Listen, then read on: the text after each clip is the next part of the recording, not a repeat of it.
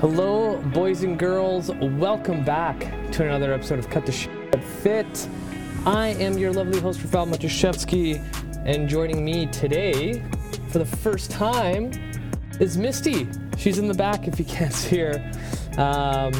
So if you're listening to this, I have my dog in my car because I'm going to take her to the park and, let her run around, do her thing. So she's going to be popping in and out of the camera a lot like this right now.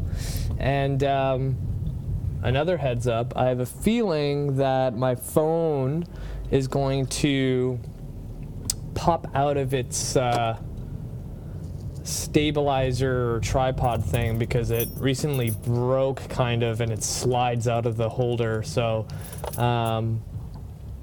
if halfway through my video you see, well, there she is.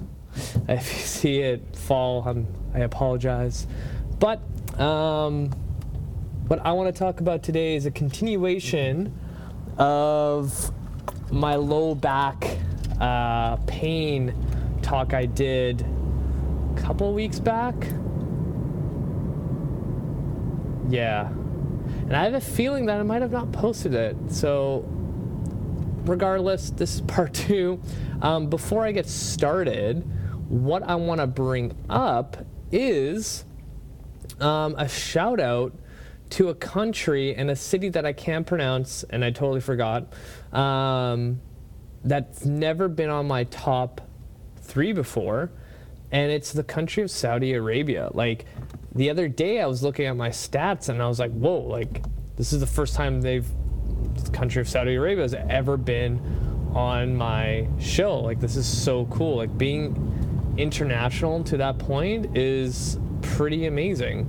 So shout out to everyone in Saudi Arabia listening to my show. That is so cool to think that this little Polish immigrant Canadian is reaching as far as Saudi Arabia. Anyway, if I can remember correctly, the points that I brought up in my last talk was what to do kind of acutely for we have a low back flare-up. So if you haven't listened to that show just yet, that episode, highly recommend it. So now let's get into like kind of, I call this phase two. You know, phase one was we need to calm down the nervous system. We need to figure out if you're flexion intolerant, extension intolerant, whatever it may be, and say you've got some treatment done, you're starting to feel a little bit better. This is where I started getting people in spine sparing exercises. One in particular is learning how to hinge at the hips. So say you're an experienced lifter and you got your low back flared up. Right away, what I want to see is regrooving the pattern of utilizing the hips, right? A lot of times when we get into low back pain, our bodies want to kind of avoid those positions. So literally a lot of times I'll get people in the clinic to like deadlift with a 35-pound dumbbell or kettlebell to reinforce that, hey, hamstrings and glutes need to turn on to pick shit up, because we all know that when we get home after treatment, we're probably going to do something stupid like bend over into flexion if you're flexion intolerant to pick up your sock, your kid, whatever. So if we can re-pattern the groove of using your hips as a hinge, it's gonna save you a lot of trouble. Now, the other two spine sparing exercises I get every single person to do, and even if you've never injured your lower back, I still go over these two for my patients and clients, because a lot of times when people don't know how to create core stability, they end up doing, you know, tweaks in, oh hey Misty, some tweaks in their low back, QL, whatever it may be.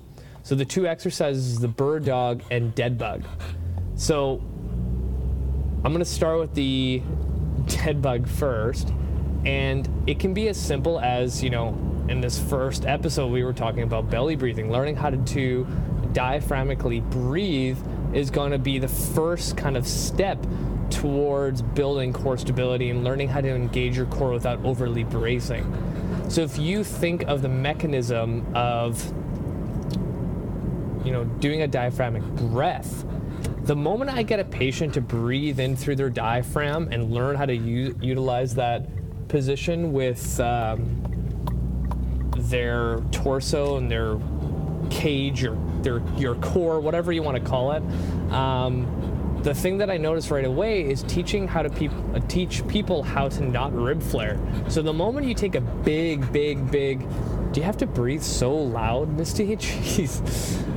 The moment you take a deep breath in through your diaphragm and then exhale, you'll notice that your rib cage actually flattens pretty naturally.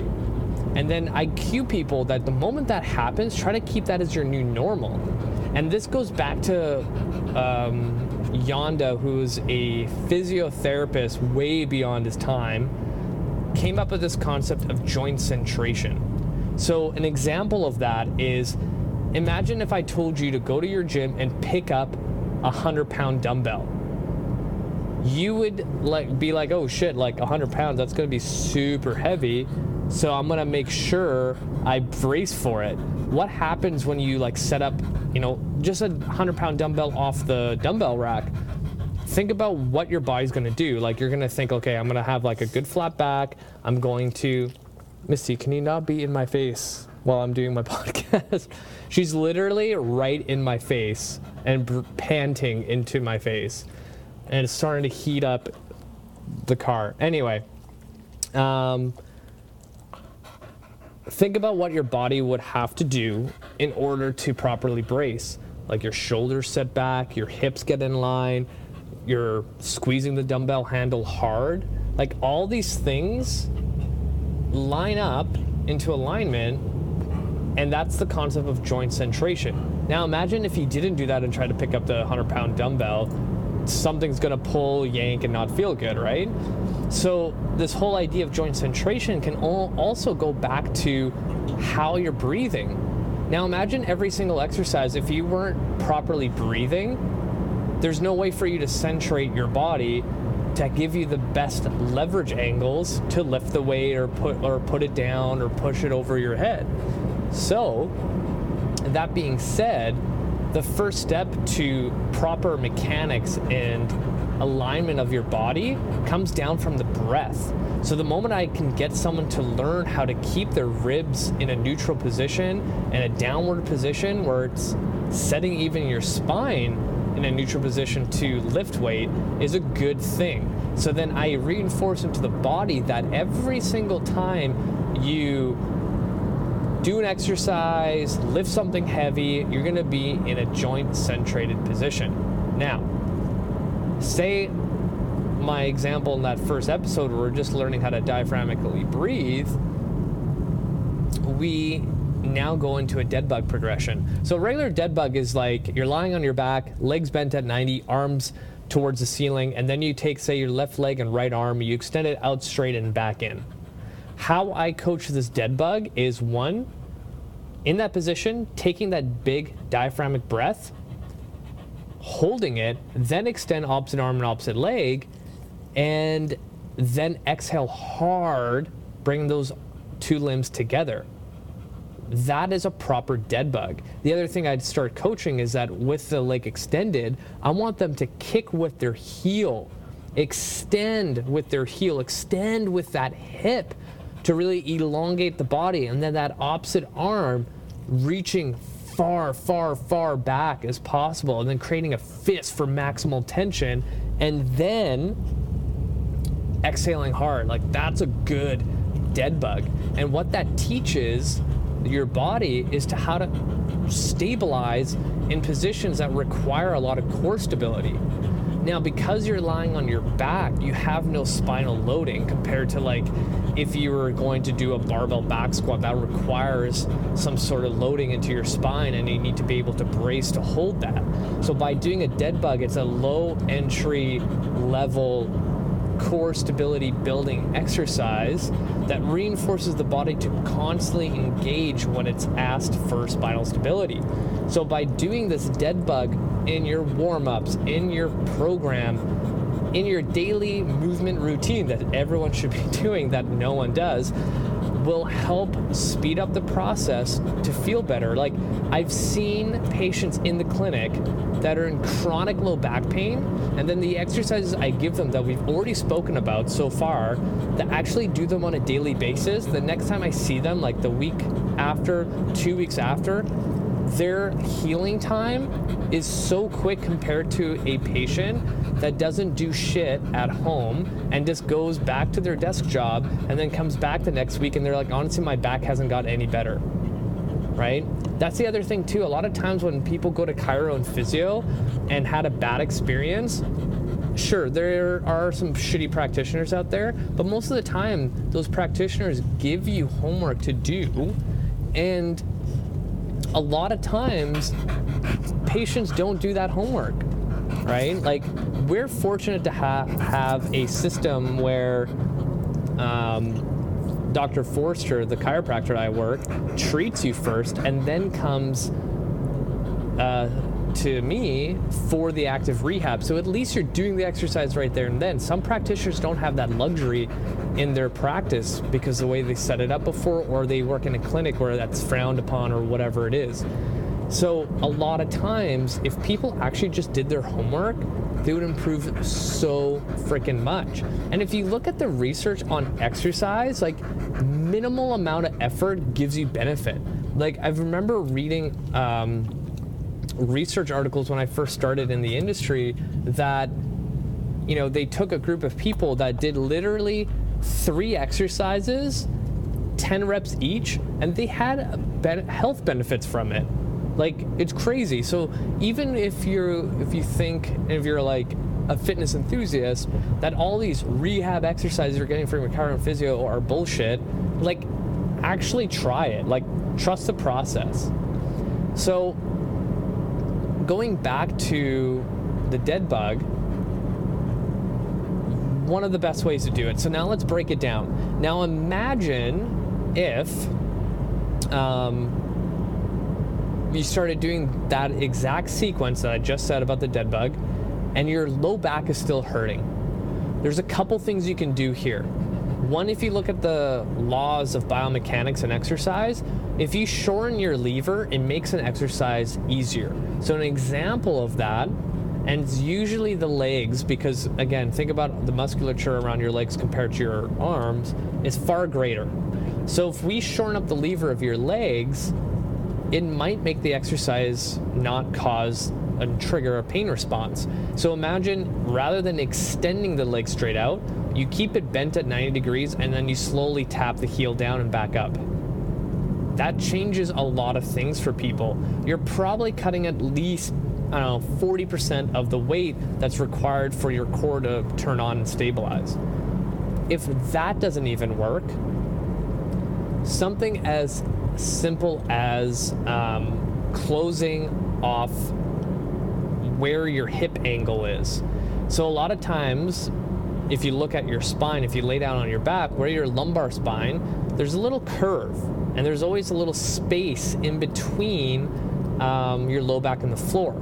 So maybe all you have to do is actually just tilt your pelvis into the floor, and not like jam it in there, but just actively tilt it and hold it there, and then try extending your leg in and out. That changes hip angle. Now, why would that make a difference? If you think for the general population, we sit all the fucking time, all the time. So how can we change exercise to help prevent any kind of, you know, issue that relies on sitting too much? So if you think about most of us who sit in a hip flexed position, those hip flexors at the front of your hip are going to be super jammed up and like just like rocks, right?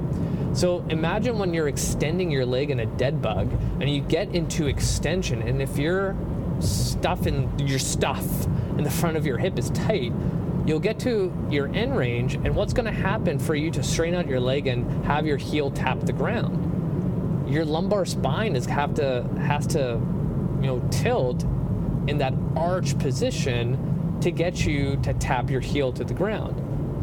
No wonder your low back's going to be pissed off. So sometimes what I do is I cue keeping your low back kind of pushed into the ground, and then when you extend, rather than having your heel tap the ground, you just like kick towards the kind of like air or the wall rather than tapping it down. So now you close your, you know, angle where your hip is required to, you know, cheat by using the lumbar spine.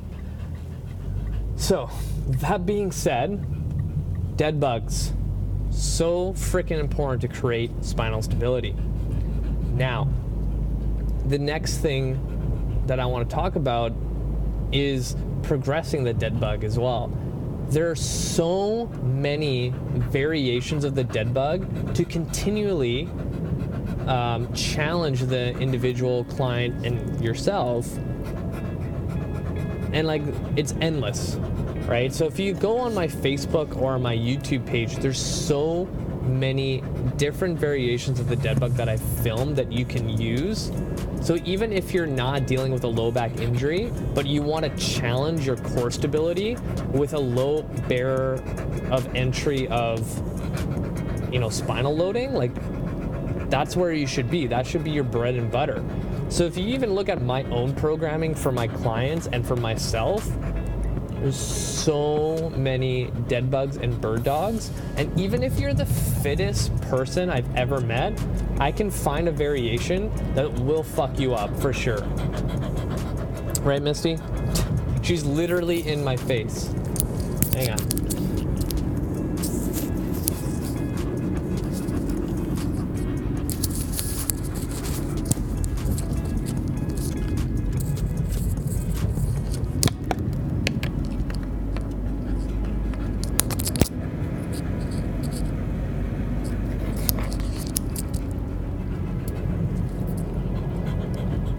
So moving on, what I want to talk about is the bird dog, but honestly I feel like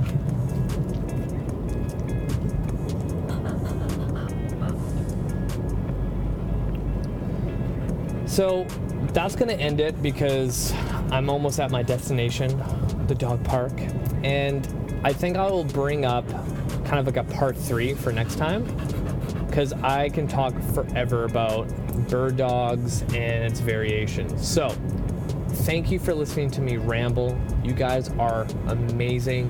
Thank you so much for listening. Share this podcast with your friends and family. You guys are amazing. Like, words cannot describe how grateful I am to have my listeners listen to me talk about fitness and health. Like, you guys are awesome. Thank you. Until next time, you guys.